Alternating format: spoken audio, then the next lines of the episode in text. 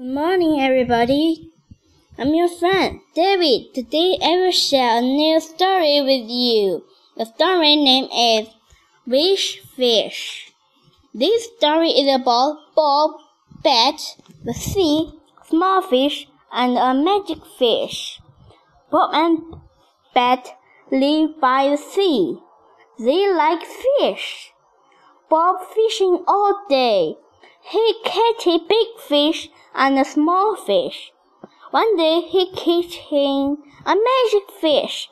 The fish gave Bob and Bet three wishes. I wish to be rich, said Bob. I wish to be richer, said Bet. I wish to be richer still, she said. Too greedy, said Fish.